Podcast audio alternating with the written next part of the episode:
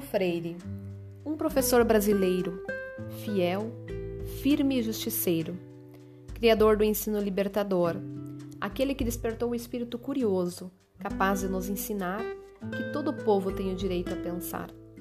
Vivas ao vitorioso Paulo, que é Freire. Um homem de paz que lutava por liberdade, amor e humildade. Na nossa pátria exigia coragem e ousadia para que no final do dia todos pudessem romper com a ideologia da hipocrisia.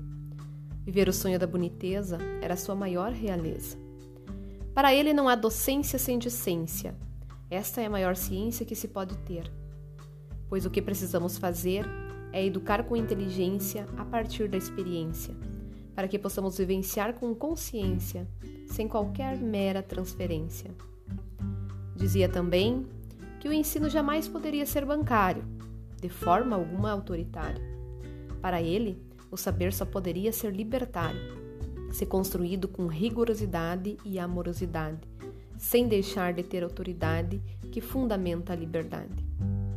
Paulo Freire, professor encantador, que mesmo exilado e vivenciando a dor da censura, jamais deixou de fazer usura da esperança, do verbo esperançar, que é acreditar que um mundo melhor é possível para isso, é necessário se levantar, construir e jamais desistir.